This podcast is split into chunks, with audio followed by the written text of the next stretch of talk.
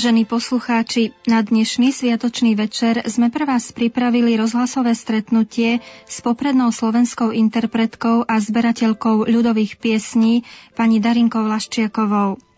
V pásme slova a hudby nás zavedie do spomienok na Vianoce jej detstva, ale i tie, ktoré prežila pred rokmi pri putovaní po zabudnutých slovenských hlasoch ako rozhlasová redaktorka, keď zbierala zabudnuté klenoty slovenských tradícií. Pripomeňme, že niektoré ľudové piesne a spomienky sa zachovali práve jej zásluhou. Nuž teda príjmite pozvanie na túto malú rozhlasovú vianočnú slávnosť, ktorou vás bude sprevádzať naša vzácna Darinka Laščiaková. Príjemné vianočné chvíle na frekvenciách Rádia Lumen.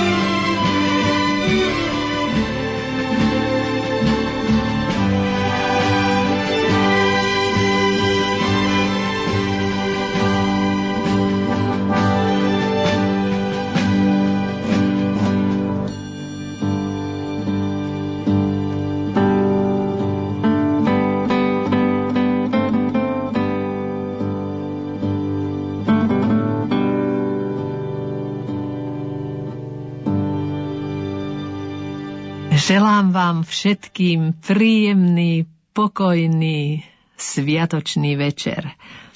No neviem, či nebudem trošku rušiť, lebo iste každý z vás je zahlbený do svojich myšlienok. Možno už všetci sedíte okolo stola a tradičná kapusnička už rozvoniava, stromček žiari, Možno ste práve teraz povstali a začínate sa modliť. Štedrovečerná modlitba je citlivejšia a dojímavejšia ako v iné dni. Lebo čo všetko nám príde na mysel, stačí len privrieť oči.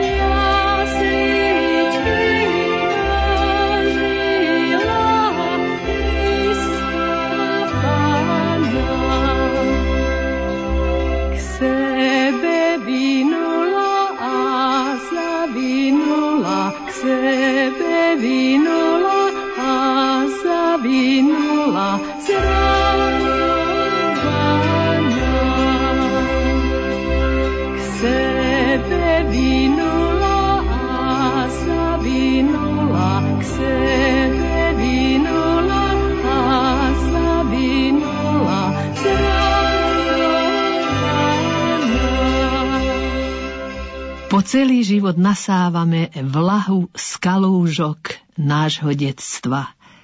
Čítala som kdesi túto peknú a pravdivú myšlienku. No a pravda, že každý z nás má svoje spomienky na Vianoce a na predvianočný čas. Čím sme starší, začíname si spomínať na nové a nové drobné príhody. Zaujímavé, naozaj, e, na ktoré zdá sa, že sme už dávno, dávno zabudli. A tu zrazu sa vrátia a vrátia sa ako drobné, biele a veľmi, veľmi ligotavé perličky. No a preto ich vieme tak ľahko pozbierať však, lebo za prvou perličkou sa prikotúľa ďalšia, potom zase ďalšia, potom zrazu ešte tri sa prikotúľajú. O kdeže ste boli také dlhé roky? Čo som ja nemala na vás variť čas? A to vidíte, všetko príde ako si cez vianočný čas na myseľ. A hľadám ďalej Chcem nájsť každú ligotavú spomienkovú perličku. Nájdem každú. Potom ju pozorne zodvihnem a pomaly začnem hriať v mojej dlani.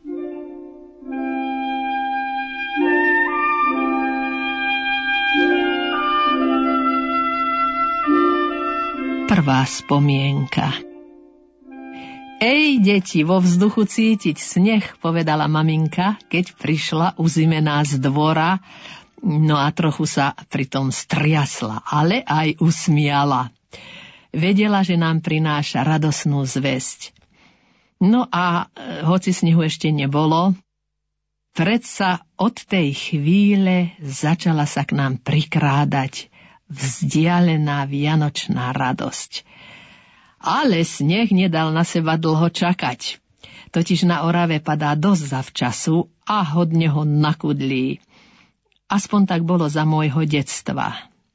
Bielý, čistý sneh. Ja som sa vedela naň dlho a vytrvale pozerať, keď padal, vybrala som si ďaleko a vysoko na oblohe veľkú padajúcu vločku, no a sprevádzala som ju pohľadom, až kým nespadla na zem. Potom som išla hore hľadať ďalšiu. No a keď som bola von na ulici alebo vo dvore, tak takú vločku som chytala do úst. A tešila som sa, keď som stála po kolená v čerstvom snehu a bola som zapadaná ako snehuliak. Ozaj, sneh to sú spomienky aj na naše prvé detské líže, ktoré nám otecko pochystal. Sestre, bratovi, aj mne.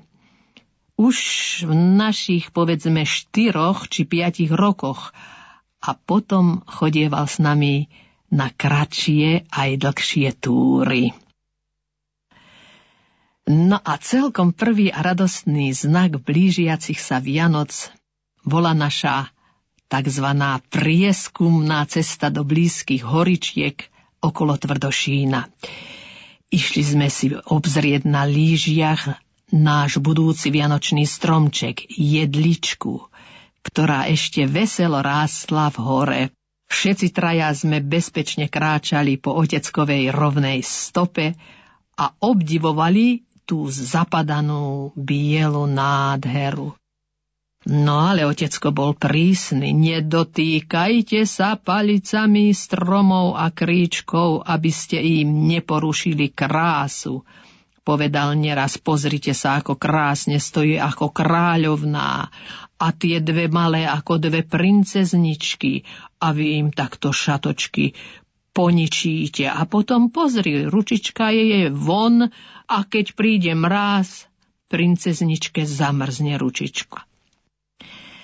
Občas sme sa spustili na lyžiach po miernom briežku a opäť sme kráčali za oteckom po jeho stope. Cestou sme vyberali jedličku, ktorú potom otecko šiel zobrať, ale až tesne pred štedrým dňom. No a potom v dolinke, to sa vždy tak pamätám, trošku tak za vetrom, sme si chvíľu odýchli.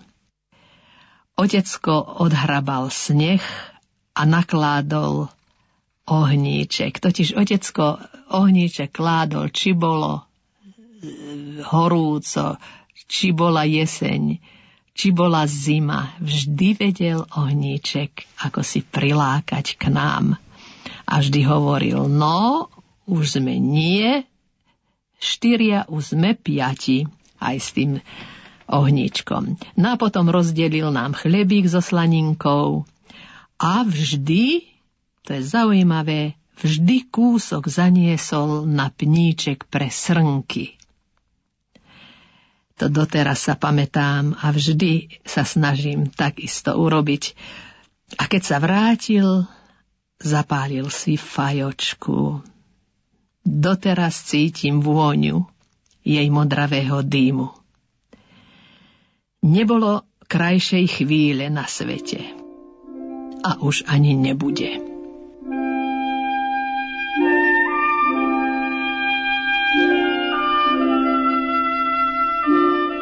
Domov sme sa vrátili až za tmy. A maminka hneď nás vítala. I našli ste dajakú súcu jedličku. Ale maminka vedela, že tú najsúcejšiu aj tak otecko nevybral. Že mu bolo jej ľúto, to ona už dobre vedela. A vedeli sme, že do úvahy prišla povedzme jedna taká zo skupinky jedličiek, kde preriedenie bolo len na osoch. Tu otecko neskôr priviezol pred Vianocami tak tesne, osadil ju do veľkého, na také, do takého zeleno natretého kríža, postavil na známe miesto, medzi dvoma oblokami, tam vždy stála jedlička, zakúril v izbe a potom nás už nechal samých s maminkou. Podávali sme jej salónky aj ozdôbky, e, ktoré si želala, až kým sa nám stromček neukázal v plnej nádhere.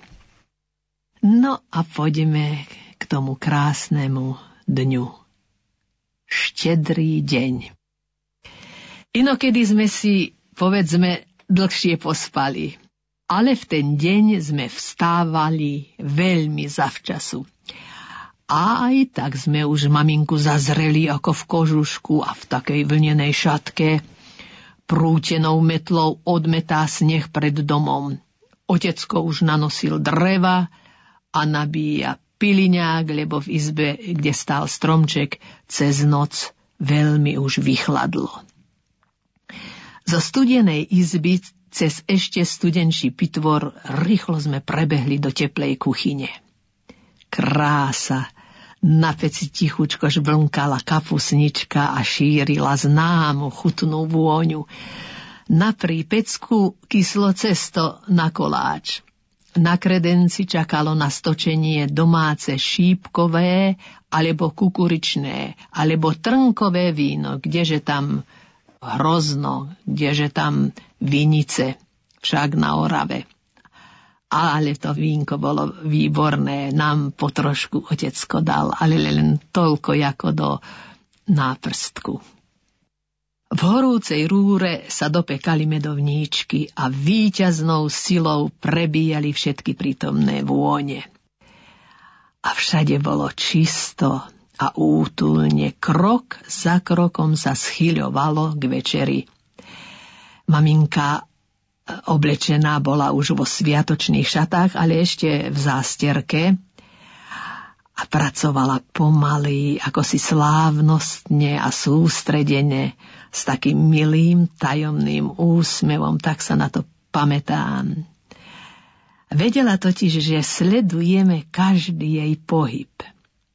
No, tam do izby, kde stál stromček, sme už nesmeli ísť, lebo tam už rodičia poukladali darčeky. Nebývali drahé, veru nie, ale boli vždy veľmi, veľmi milé a pre nás vzácne tak večerali sme vždy v kuchyni.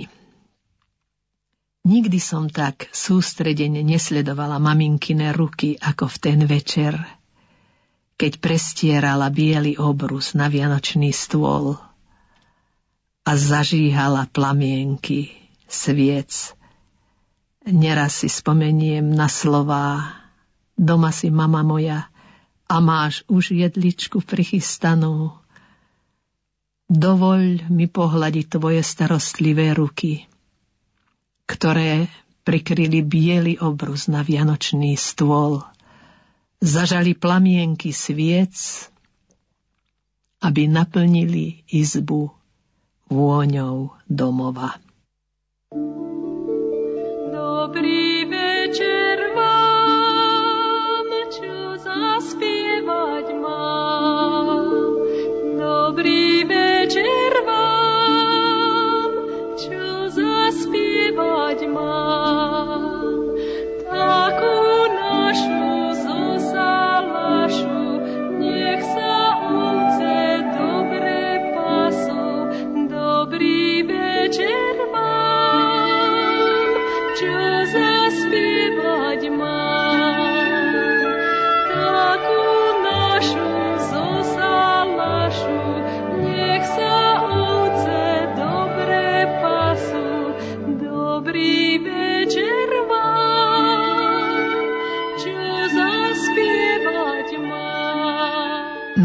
vráťme sa k štedrovečernému stolu ešte bližšie. Tak potom sme sa všetci na chvíľu pohrúžili do myšlienok. To sviatočné ticho, ktoré sa vtedy medzi nami rozhostilo, rezonuje neraz vo mne tak mocne, ako najsilnejšia struna. Rozochvieva mi vnútro a chveje sa takou silou, že neraz si musím položiť ruky na hruď a na sluchy, aby som ich aspoň trochu utíšila. Požehnaj nás, Pane, i tieto dary, ktoré z Tvojej štedrosti požívať budeme.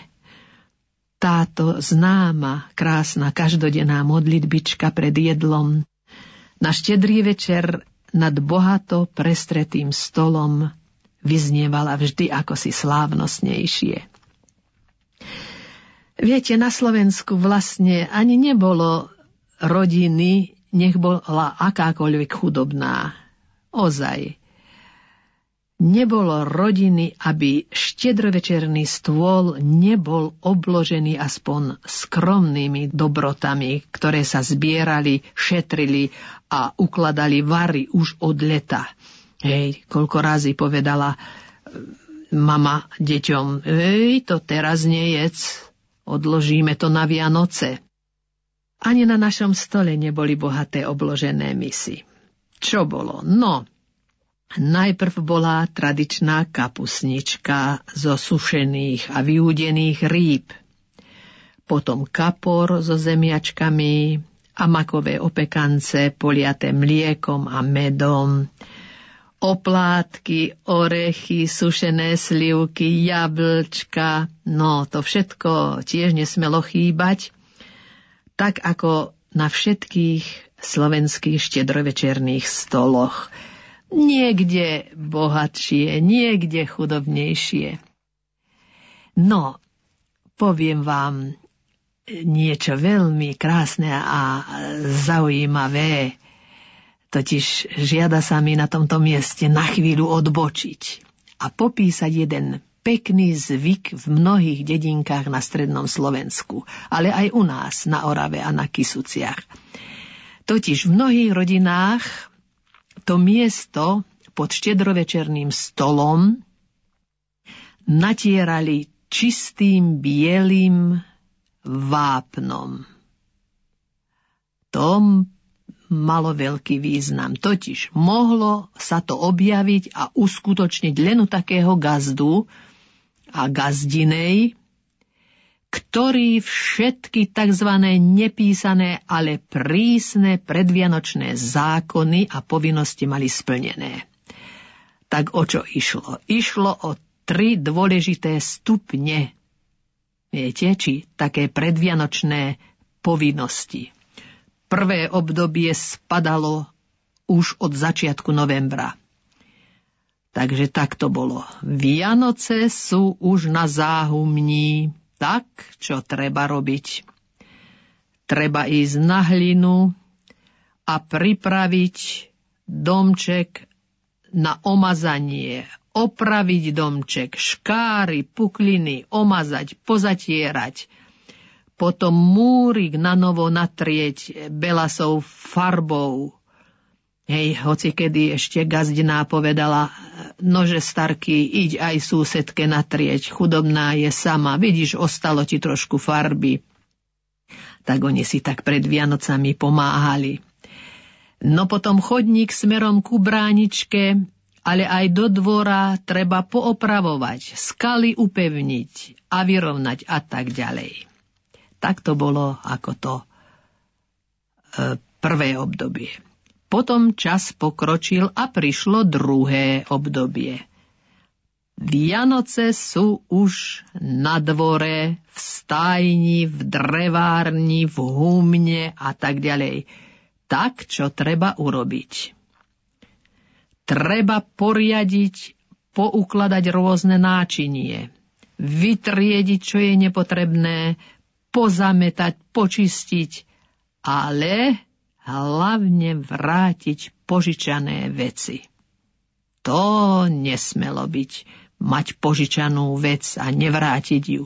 A cez rok sa toho dosť hodne nazbieralo. Teda všetko požičané vrátiť majiteľom, či hrable, či kosu, či sekerku, alebo povedzme čo, čo i len otiepku požičanej slamy, No a Bože, uchovaj peniaze, to sa všetko muselo vrátiť, zaďakovať, vyrovnať sa s týmto. No a potom prišlo tretie, najdôležitejšie obdobie. Pomeriť sa, zabudnúť na hnevy, odprosiť, odpustiť. Idú Vianoce, Miesto pod stolom bude treba natrieť bielým vápnom a to mohol urobiť len ten, ktorý nemal hnevníkov. Čiže museli sa pekne pomeriť. Totiž na dedine sa to nedalo zatajiť. Hej, vidíš ho, zo svokrou sa hnevá, aj s kmotrom sa hnevá a pod stolom si bielým natrel. Takže každý si to chcel pekne vyrovnať. Nedalo sa to nikdy zatajiť a bol to najťažší, ale najdôležitejší krok pred Vianocami. Nad Betlemom aký to svit, pozrite sa všetci.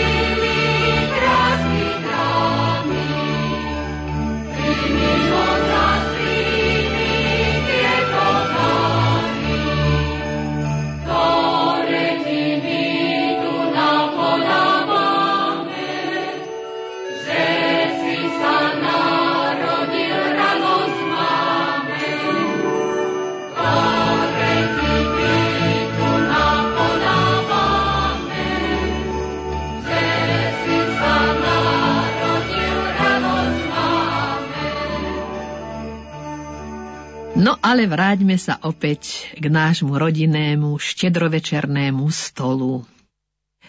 Hostina sa pomaly blížila ku koncu a naša myseľ stále častejšie a zvedavejšie zaviehala pod vianočný stromček. No, len pomaly, pomaly, vážne zavelil otecko. Potom sa nebadane vzdialil a o chvíľu sme počuli krásny a nezabudnutelný zvuk zvláštneho zvončeka. Otecko totiž zvonil na dvoch takých kovových pohárikoch na vysokej tenkej stopke. Krásny čarovný zvuk, doteraz ho počujem. No, ale potom nás už nik nemohol udržať v kuchyni. Tak ako taký blesk sme prebehli cez pitvor, no ale v izbe sme už museli stíchnuť a správať sa slušne a pokojne. Ticho sme si sadli na tri pripravené stoličky a otecko začal čítať naše mená napísané na darčekoch. Čítal pomaly a slávnostne, ako keby nám rozdával doktorské diplomy. V izbe bolo teplo, príjemne, jedlička voňala a my spolu s darčekmi sme sa tešili, že sa už môžeme spolu kamarátiť. Vybaľovali sme si darčeky jeden druhému, ukazovali sme i vymieniali tie darčeky a veľmi, veľmi sme sa tešili. Nezabudnutelné vianočné chvíle nášho detstva. No, krásne spomienky mám aj na Vianoce našich študentských čias, stredoškolských a hlavne tých vysokoškolských, keď sme sa vracali domov z Bratislavy na Vianočné prázdniny. Vtedy vždy po štedrej večeri prišli k nám naši kamaráti a kamarátky a po malom pohostení vybrali sme sa, obyčajne aj s dvoma gitarami, no ale dakedy to bolo len na hrebienku sme hrali. A vybrali sme sa po spievaní. Všade nás milo privítali. A prišli sme v prvom rade s takouto piesňou. Do Doniesli sme vám novinu, prišli sme k vám na hostinu, ale sa nás neľakajte, len nás do izby volajte, ale sa nás neľakajte, len nás do izby volajte. No a potom nás už zavolali, sme si oprášili z papúč sneh a v izbe sme znova zaspievali. Dobrý večer, pokoj svetý, vinšujeme vám. Najprv pánu hospodáru a potom dietkám. Zďaleka k vám prichádzame, otvorte, že nám. Dobrý večer, pokoj svetý, vinčujeme vám. Prišli sme k vám od ďaleka, zima nám je stáť. Puste, že nás do izbietky s vami zaspievať. Za koledu dukát zlatý od vás nežiadam. Dobrý večer, pokoj svetý, vinšujeme vám vinšujeme vám. No a všade nás potom milo privítali naozaj. No a trošku sme si posedeli, zahrali aj na tej gitare, to brat Milánko vždycky mával gitaru so sebou. A naše takzvané pospievaní sme vždy končili na malom námestí blízko kostola pod vysokým vianočným stromom a tam sme ešte dosť dlho spievali, až kým nezačali zvoniť na polnočnú. Viete, nikdy nezabudnem na jeden taký štedrý večer, keď sme stáli okolo miestneho stromčeka tam pri parku Moji tvrdošania sa veľmi dobre pamätajú, kde stál stromček a určite aj teraz tam pri parku stojí. No a my sme vtedy ako študenti stáli pod tým stromčekom a krásne, možno aj štvor hlasne sme spievali. Celý čas husto a tichučko padal drobný sniežik a potom začal padať stále viac a hustejšie a hustejšie. No, my sme ďalej spievali, už sme boli ako takí snehuliaci, ale ďalej sme krásne spievali. A ľudia sa pri nás zastavovali, aj sa pridávali k nám a sneh sa sypal, sypal, ale mohutneli aj naše hlasy. No a na záver sme všetci spievali tichú noc, to nezabudnem nikdy. Keď začal posledný hlas zvoniť na polnočnú, tak sme už skončili, lebo sme sa museli ponáhľať na chor k organistovi a spievali sme cez celú polnočnú svetú omšu aj s dychovou hudbou a pridával sa vždy celý kostol tak, až sa múry otriasali. Narodil sa Kristus Pán, veselme sa. Nezabudnem nikdy na tieto chvíle. Neraz o týchto krásnych chvíľach rozprávam svojim deťom a vnúčatkám. Vstávajte, pastieri, berte sa hor. Jaká to novina, dajte pozor. Jaké to zázraky javia sa na nebi. Nikdy som nevidel, jak som starý, vysokom takej zjavy. Len sa ma nebojte, pastúškovia. Prichádzam k vám ako aniel slova, aby som vám zvestil, že sa nám narodí. Mesiáš v Betleme Ježiš malý, ktorého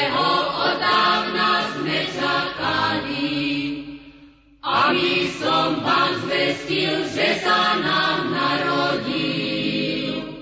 Mesiáš Betleme Ježiš malý, ktorého od dávna sme čakali. Mala som veľké šťastie v živote, že pred Vianocami ako rozhlasová pracovníčka mohla som navštíviť, samozrejme aj s mikrofónom, mnohé zaujímavé oblasti na Slovensku.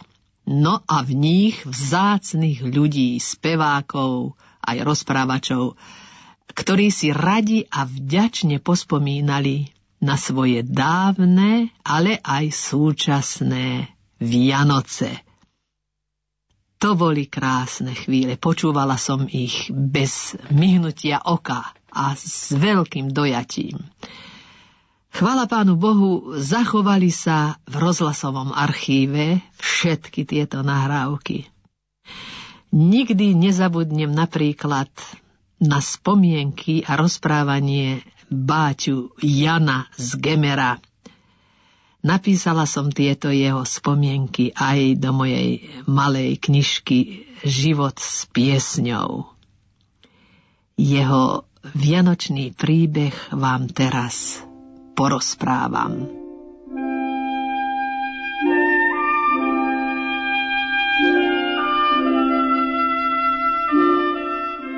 Drotárske Vianoce Núdza a chudoba na Slovensku po prvej svetovej vojne bola veľká, ťažká a neznesiteľná. Z tých rokov pochádzajú väčšinou také príhody, ktoré nám majú čo povedať a ktoré by sme si mali zapamätať na celý život. Poviete si, čože len takého mohli títo jednoduchí ľudkovia prežiť. Prežili a práve preto ich nazveme jednoduchí hrdinovia. Budeme teraz hovoriť o drotároch a sklenároch. To sú tí, ktorí nemali peniaze na šífu, ale na vlastných nohách s krošňami na chrbtoch putovali po cestách, necestách a z nedostatku práce doma na Slovensku zašli aj do cudzích krajín. Pochádzali z rôznych krajov, hlavne z Oravy, z Kisúc, východného Slovenska, aj z Gemera. No a práve z Gemera pre rozhlasovú nahrávku cyklickej relácie hory, ľudia a pieseň, 85-ročný Báťa Ján si začal spomínať na svoje detstvo. Predovšetkým na svojho otca. Tak to hovoril. Bolo nás šesť detí, dve dievčatá a štyria chlapci. Ja som bol najmladší. Volám sa Ján. Náš otec každý rok, keď už prešli žatevné a jasené práce, vybral sa s krošňou na chrbte ďaleko na dolnú zem, aby zarobil nejaké groše, z ktorých sme potom po troche žili hlavne cez zimu, ale aj cez leto. V polovici jesene už sa zas začal chystať na vandrovku. Vracal sa až pred Vianocami. Jej, bolo, že to radosti. No, cukríky, tie nám dal hneď ale niektoré trocha väčšie darčeky schovával pod stromček. Mame dal hneď zarobené peniaze, lebo ona vedela s nimi najlepšie hospodáriť.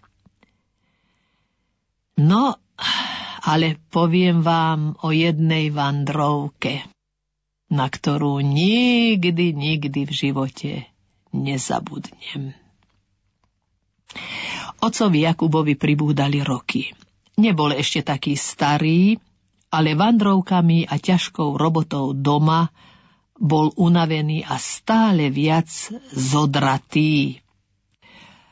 Sťažoval sa na nohy, ale najhoršie bolo na tom, že postupne stále viac strácal zrak. Hovorím teraz o ocovi Báťu Jana, teda ocovi Jakubovi, pribúdali roky. Nebol ešte taký starý, ale vandrovkami a ťažkou robotou doma bol unavený a stále viac zodratý. Sťažoval sa na nohy, no ale najhoršie bolo na tom to, že postupne stále viac strácal zrak. Na tenkých drôtikoch nosil silné okuliare s hrubými sklami. Ale zručnosť ho neopúšťala. Syn Janko sa čudoval, ako presne vedel drôtom opletať puknutý hrniec, alebo ako vedel zasadiť a presne zagitovať novú šíbu na obloku. No ale roboty bolo málo a otec Jakub bol čoraz smutnejší. Teraz hovorí syn Ján. Raz po večeri sedeli sme s otcom pri stole. Ja som bol najmladší, mal som 11 rokov a mal som oca rád. Odrazu mi otec povedal, Janko, a ty by si nešiel so mnou na vandrovku? Ja som ho nerozumel. Na akú vandrovku? Otec sa trochu usmial. No na riadnu, veľkú, na dolnú zem. Veď už vychodil štyri triedy a cez zimu pôjdeš potom aj do piatej. Jankovi sa rozbúchalo srdce. Nevedel, či to otec myslí vážne. Neraz síce túžil poznať tie kraje, o ktorých otec tak zaujímavo rozprával, ale ako to pôjdu? Pozri, Janko, povedal mu otec, ja tie cesty poznám a trochu ešte aj vidím. Budem ti vravieť, kadiaľ treba ísť a ty mi povieš, kde sme prišli, do ktorej dediny, na ktorú stanicu. Janko nechápal. No hej, ale ako to pôjdeme? Otec sa na chvíľu zamyslel a povedal. Ty pôjdeš prvý, ja dva, tri kroky za tebou a budeme sa držať za dva konce jednej palice. No, mama nechcela o tom ani počuť. Neboj sa, Terka, veď sa mi tam nikdy nič zlého neprihodilo. A teraz tam budeme kratšie a pred Vianocami prinesieme ti peniažky, veď sama vieš, že tento rok bol zlý, bieda bude ešte väčšia. Staršie deti ti pomôžu, lebo ja, veď vidíš, sám už nemôžem ísť. No tak mama privolila a začala ich chystať. Otec Jakub si potrebný materiál ukladal do krošne do plátených malých vriec ostatné potrebné veci. No potom Janko si svoj výstroj niesol v malom ruksačku na chrbte. A tak, spojení jednou palicou, vykročili do ďalekého sveta. Pán Boh vás opatruj, strasúcim hlasom zašepkala mama a podala mužovi posledné peniaze, ktoré mu opatrovala na cestu, pretože okrem dlhých kilometrov, ktoré obyčajne prešiel peší, musel použiť aj železnicu, hlavne keď prechádzal cez Maďarsko do bývalej Juhoslávie do Srbska. To bola vždy jeho vytúžená krajina. Dobre už poznal niektoré dedinky aj mestečká, ale najradšej sa zastavil v známej Subotici, kde žilo veľa Slovákov, podobne v Novom Sade a v Starej Pazove. Vždy ho milo prijali, trochu si u nich odýchol a odchádzal ďalej do srbských dedín. Tú istú opísanú cestu prešli aj so synkom Jankom.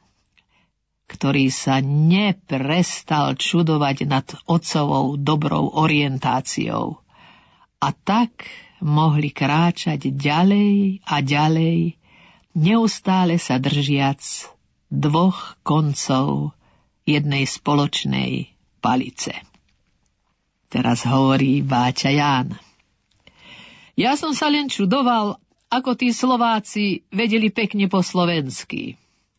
Večer poznášali ocovi hrnce, misky, čo bolo treba porobiť. No aj zajedli sme si, obyčajne polievky, aj dajaký grajciarik nám dali. Prenocovali sme a na druhý deň zavčas rána sme kráčali ďalej. Nasledovali srbské dediny. Bol som zvedavý, ako sa s nimi môj otec dohovorí a tu naraz pustil srbský. Nič som im nerozumel, ale bol som hrdý na oca. Mňa len podľapkávali po pleci, pohľadili po hlave. Ej, dobrí to boli ľudia. No, začali sme robiť. Janko sa priúčal drotárčine a s hrdosťou podával ocovi do ruky potrebné náčinie, drôty, trojakej hrúbky, klinčeky, pliešky, všetko, čo otec potreboval. Otec Jakub robil presne, rýchlo a pedantne. Ku koncu neraz povedal Jankovi, no, dorob to už ty. A tak ďalej spolu kráčali, pracovali, no aj dosť dobre zarobili. Otec Jakub mal v spodnom vrecku hrubého trištvrťového kabáta uložený veľký, kožený a už dosť ošúchaný púdilár a v ňom kožené priehradky. Janko ich narátal 5 či 6. Pozri, Janko, vysvetľoval otec. Do tejto prvej najväčšej priehradky budeme dávať peniaze, ktoré potom dáme mame. Ona vie dobre hospodáriť.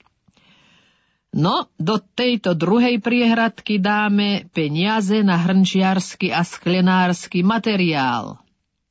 Do tretej na stravu. Do štvrtej na cestu domov. A čo nám zvýši, kúpime po ceste nejaké darčeky pod stromček. Ej, to bude radosti, dokončil otec. Jankovi sa odrazu zdalo, že v tých vyhasnutých očiach mu prebleskli akési radosné ohníčky. Pudilár sa naplňal, zaplňal. Dobrí ľudia ich nie len prestravovali, prenocovali, ale keď potom platili ocovi za prácu, neraz šuchli do vrecka peniažky aj Janíkovi. Ani jeden rok sa ocovi Jakubovi tak nedarilo. Brč oviečky z veľkej ochotnosti, netrápte sa, čo budete jesti. Zavediem vás pastierovi veľmi bohatému, páše nikdy neubýva. Zavediem vás k pastierovi veľmi bohatému, páše nikdy neubýva jemu. A teraz zase hovorí Báťa Ján. Ale čo vám poviem ďalej, ľudkovia moji?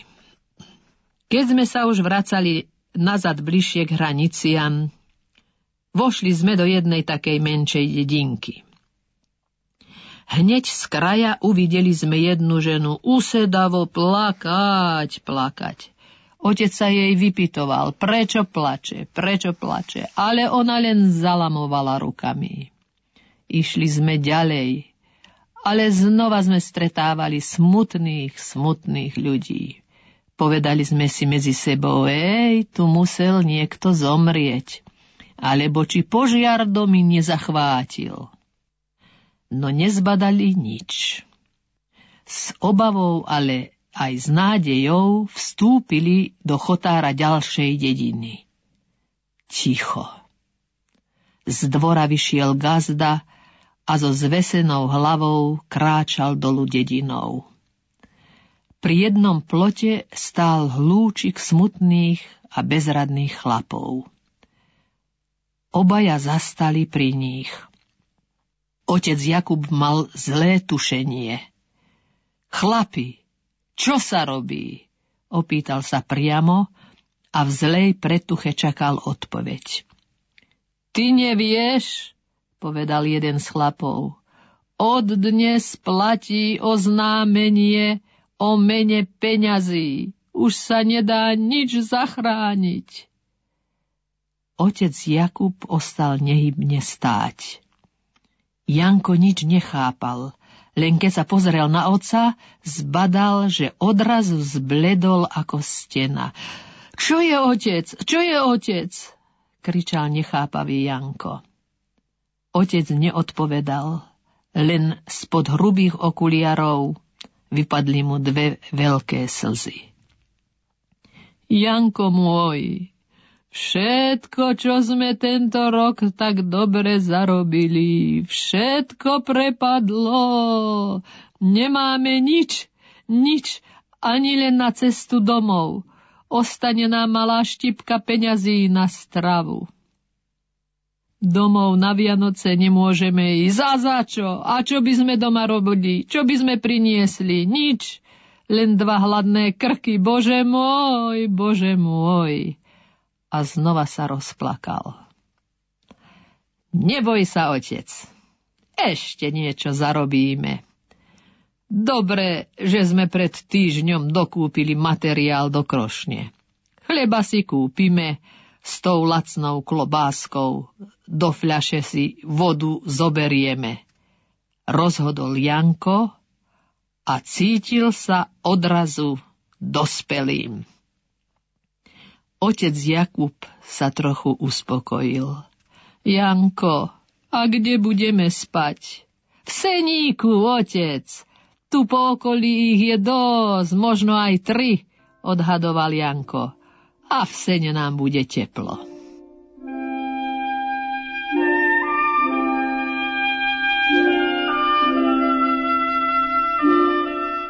Bolo krátko pred štedrým dňom. Sneh stále padal a aj mráz nenechal na seba dlho čakať. V tento deň sa aj rýchlo stmieva. Ľudia sa zdržujú doma a dokončujú štedrú večeru, kým je ešte tak vidnejšie. Majú z čoho, veď aj v tejto dedinke ľudia, kde tu pozakáľali, aj zo zakáľačiek chudobnejším potrochu poroznášali. Janko s otcom pomaly kráčali. Nestretli ani človečika. Ej, bude dobre, keď nájdeme ten seník, povedal otec ticho a smutne. Na konci dediny zbadali dosť veľký dvor a v ňom malý domček a po dvore pobehovali deti. Väčšie, menšie, Každé niečo robilo, pomáhalo. Gazda veľkou prútenou metlou odmetal sneh. Poď, otec, zastavíme sa na chvíľu, rozhodol Janko. Otec Jakub držal sa pevne jedného konca spoločnej palice a nechal sa poslušne viesť. Pán Boh pomáhaj, pozdravil Janko a pobádal otca, aby sa srbský prihovoril gazdovi a popýtal ho o nocľach.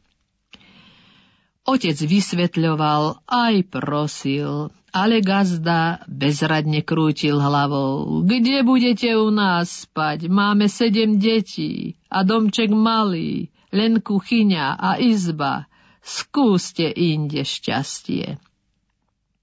Smutní sa poberali ďalej.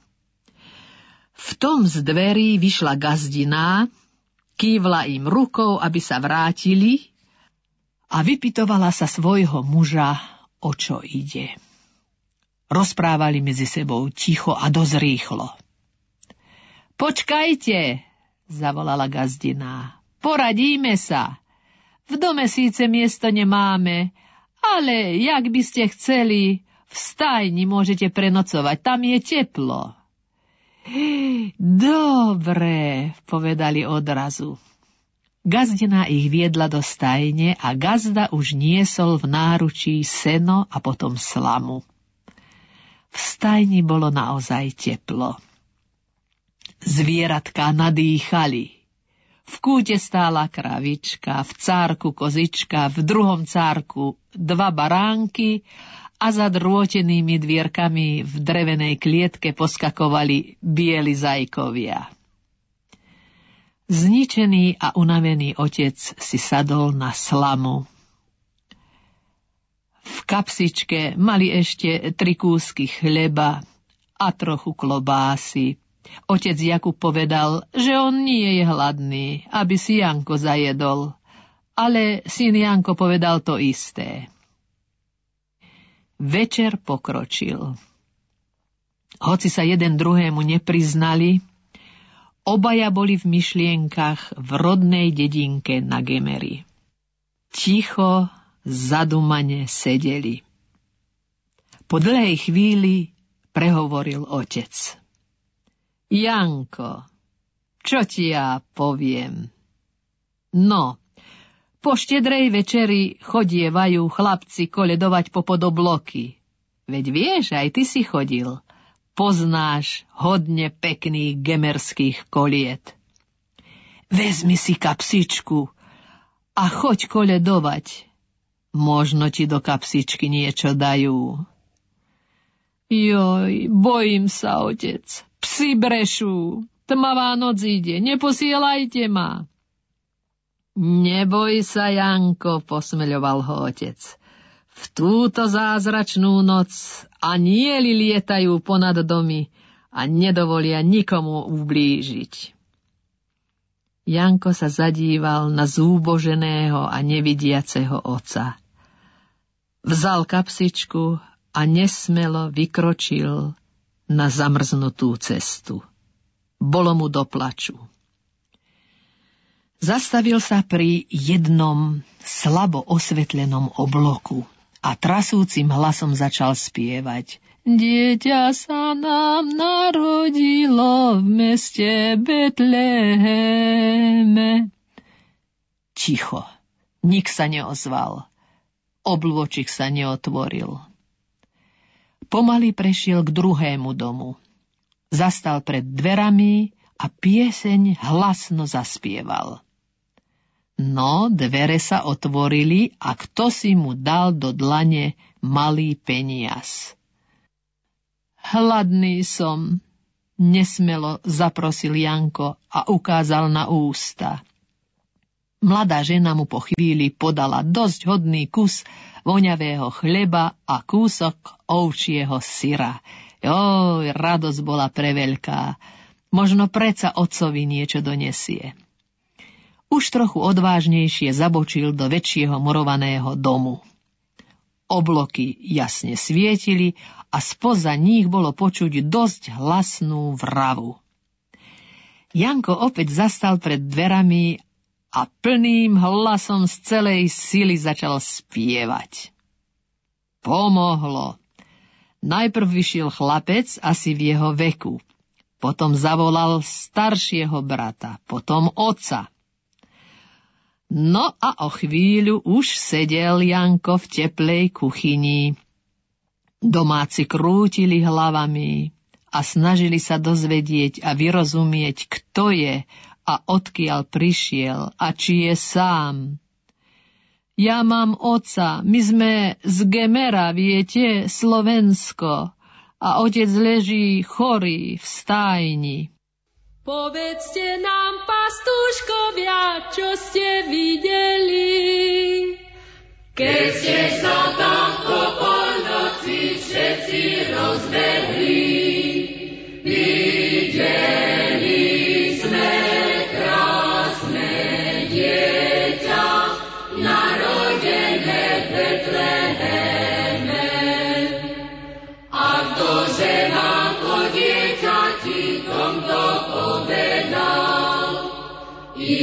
by so s vami išiel, keby som poznal. Anieli spievali, nám oznamovali, že sa Ježiš narodil. A kdeže je na hospode matička jeho, i ja by ho s vami išiel privítať jeho. Medzi hoviatkami, tam je jeho hospoda.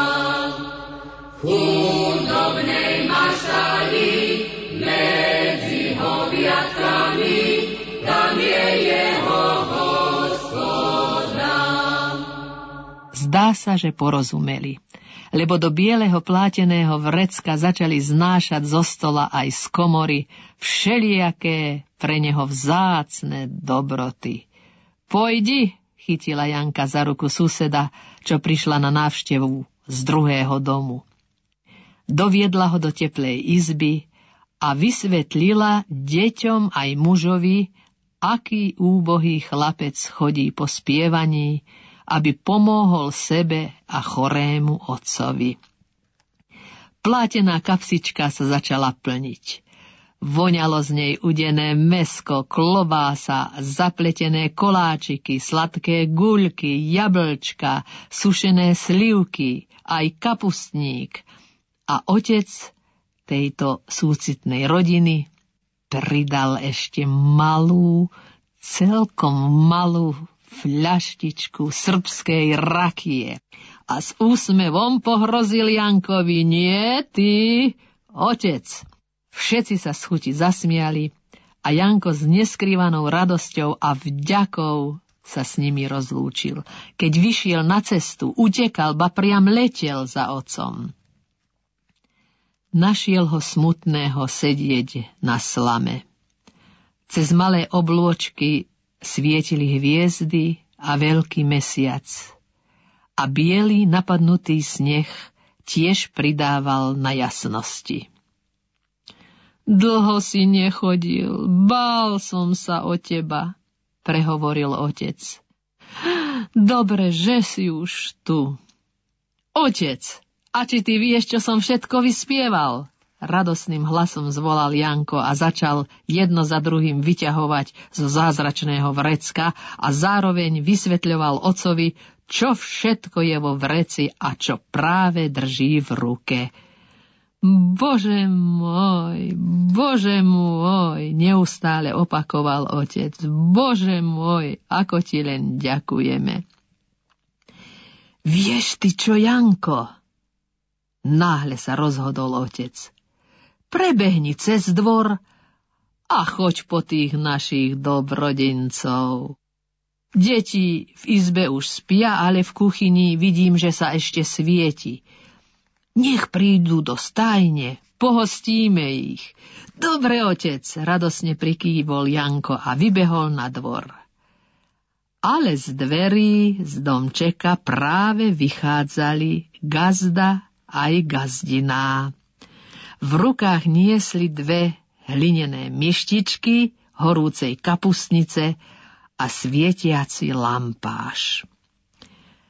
Doniesli sme vám trochu teplej polievky. Zajedzte si. Chystali sa odísť. Počkajte, zvolal otec Jakub.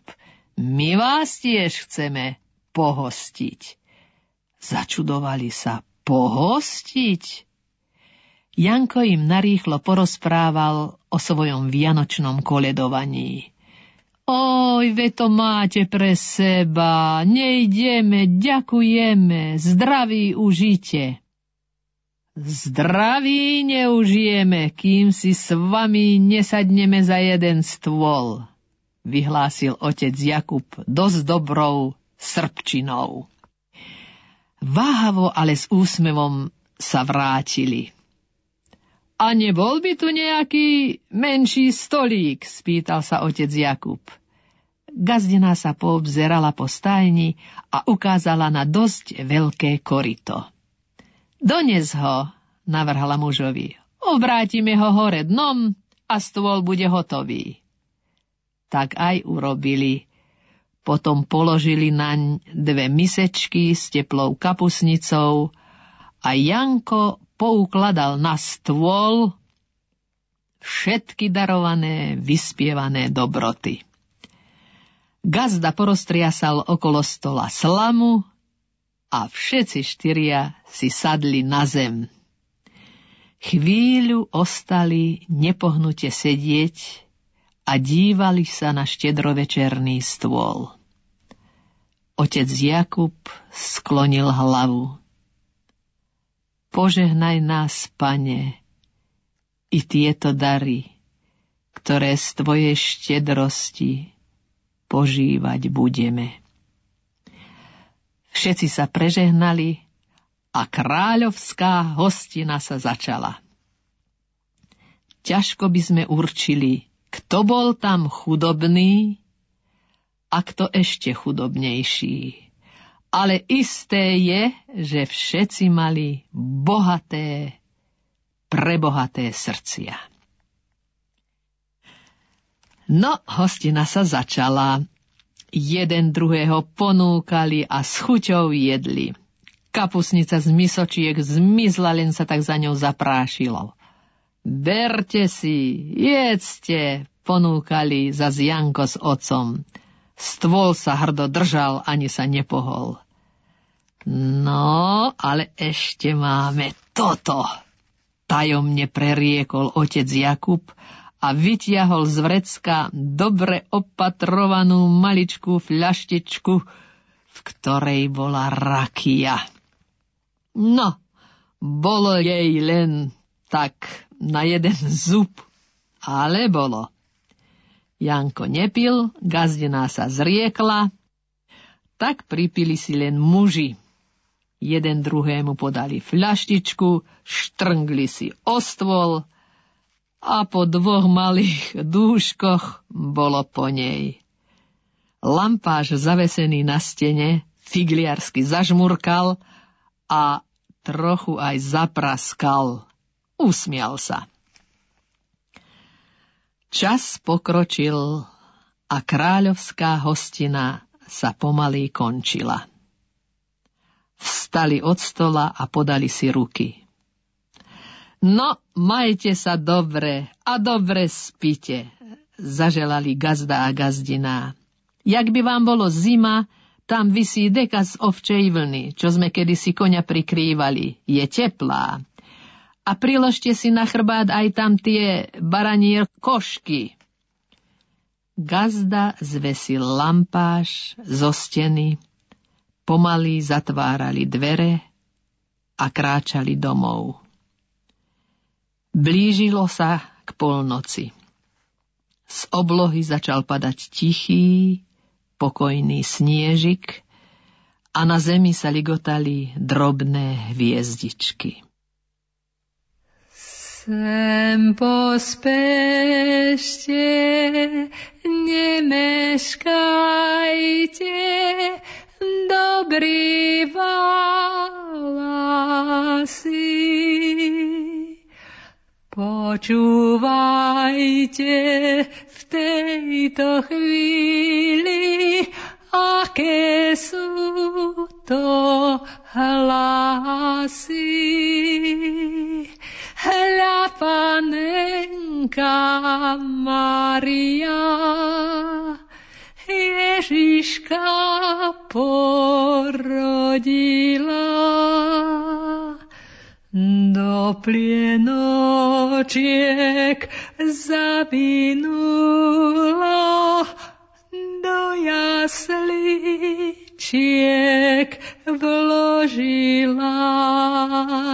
Hľa panenka Maria, Ježiška porodila do plienočiek zavinula, do jasličiek vložila.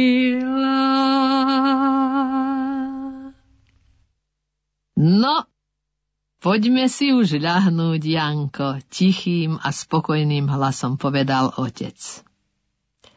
Začali si ustieľať. Slamy bolo dosť. Janko priniesol aj konskú deku a baranie košky. Ej, budeš sa nám dobre spať, otec. Bude, Janko, bude, ďakovať pánu Bohu. Pomaly zaspávali. Po chvíli otec Jakub zodvihol trochu hlavu a spýtal sa.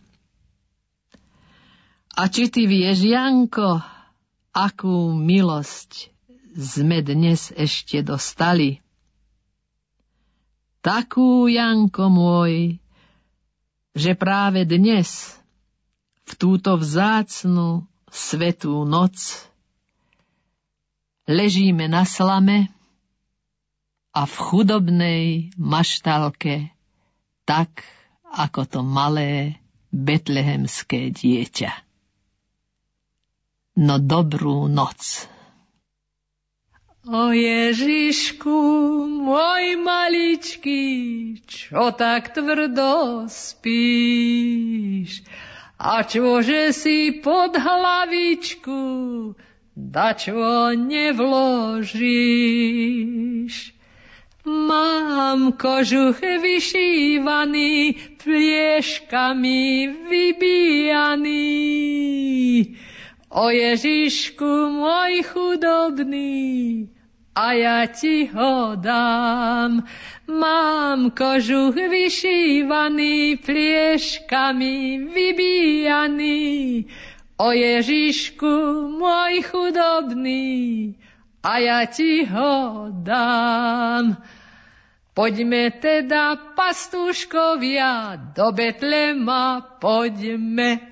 Pomaličky, potichúčky, Ježiška nezbuďme. Každý jeden pred ním kľakni, do úška mu takto riekni. Ježišku môj milý malý, Ježišku spánili, každý jeden pred ním kľakni, do úška mu takto riekni. Ježišku môj milý malý, Ježišku spánili. No, drahí moji poslucháči nášho rádia Lumen, Ďakujem vám zo srdca, že som dnes mohla spolu s vami prežívať tento krásny, vzácny a svetý večer. Onedlho budeme sa chystať už na polnočnú. V jasličkách nás už bude vítať betlehemské dieťatko. Orgán spustí radosné fortissimo a preplnený kostol sa pridá a začne spievať známu pieseň Kyrie eleison. Polnočná sveta omša je najväčší dar každých vianočných sviatkov.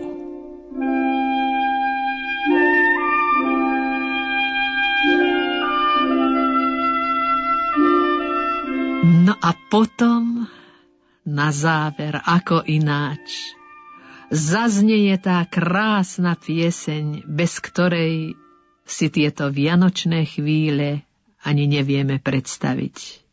Áno, tichá noc, svetá noc. Spievajú ju mnohé národy v rôznych jazykoch. Nech teda znie mohutne a krásne, nech prelieta ponad hory, polia, rieky a moria, nech potešuje a spája všetkých ľudí dobrej vôle. Želám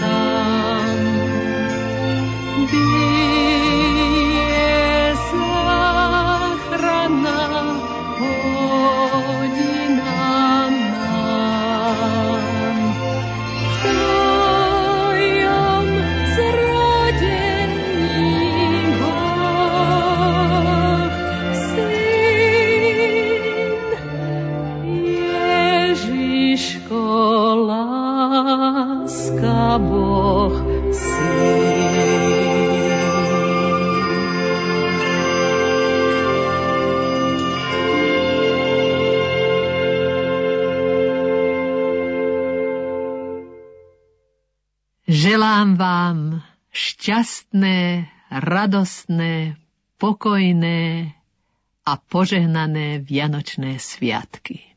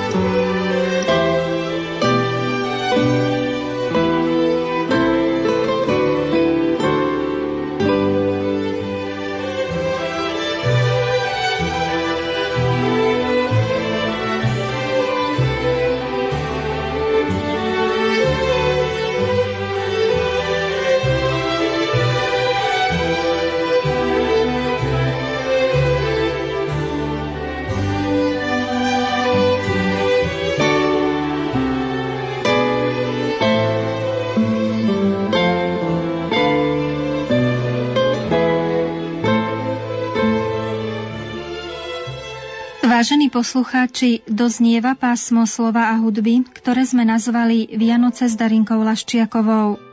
Veríme, že boli pre vás v tomto sviatočnom čase príjemným ponorením sa do hĺbky vianočného posolstva spojeného s čarom slovenskej tradície. Na relácii spolupracovali hostka pani Darina Laščiaková, autorka a dramaturgička relácie Andrea Eliášová, zvukový majster Gustav Čech, Nahrávka relácie vznikla v bratislavskom štúdiu BNB Studio v roku 2008.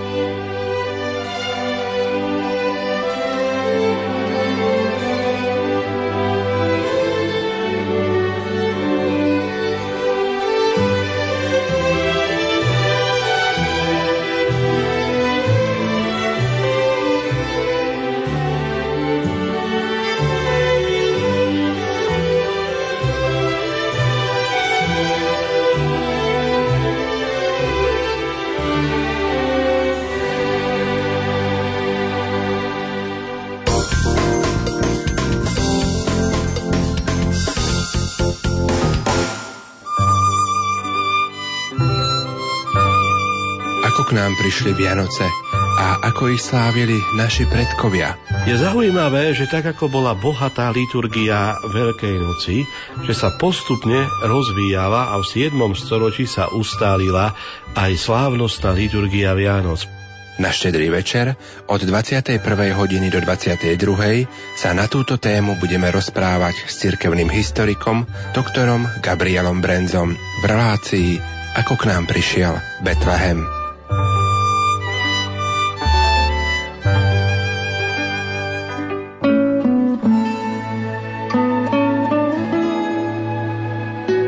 Tisícky rodín na Slovensku majú niekoho, kto je závislý na drogách, alkohole, hracích automatoch. Komunita Čenakolo ponúka cestu pre tých, ktorí chcú opätovne nájsť sami seba, objaviť zmysel života. O svojom odvykaní od závislosti porozprávajú poslucháčom Rádia Lumen Janka a Maroš z komunity Čenakolo. Vďaka komunite som mohla spoznať predovšetkým Boha, vieru, ale hlavne cestu vieru aj samu seba. Učíme sa žiť, učíme sa tu nájsť tie správne hodnoty, ktoré vonku ja som nemal, nevidel a nájsť radosť.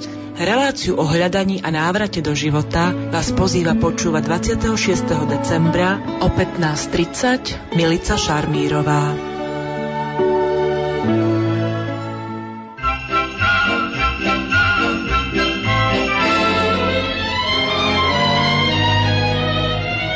Na Vianoce vo svete.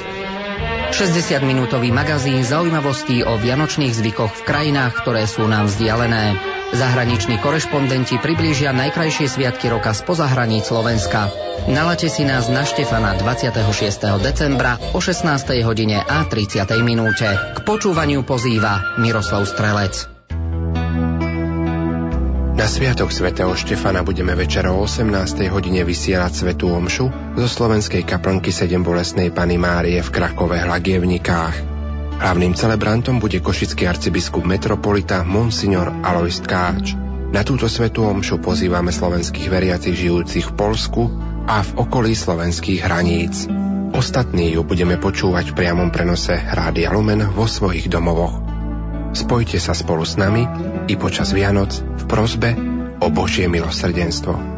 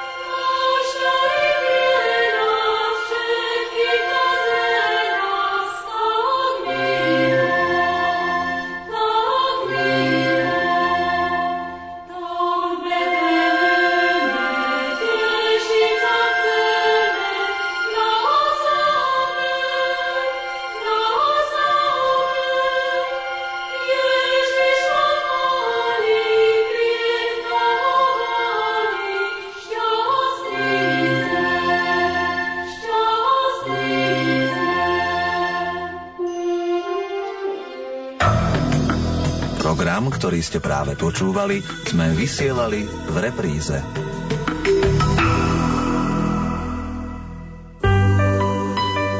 Osvetli svoj tieň.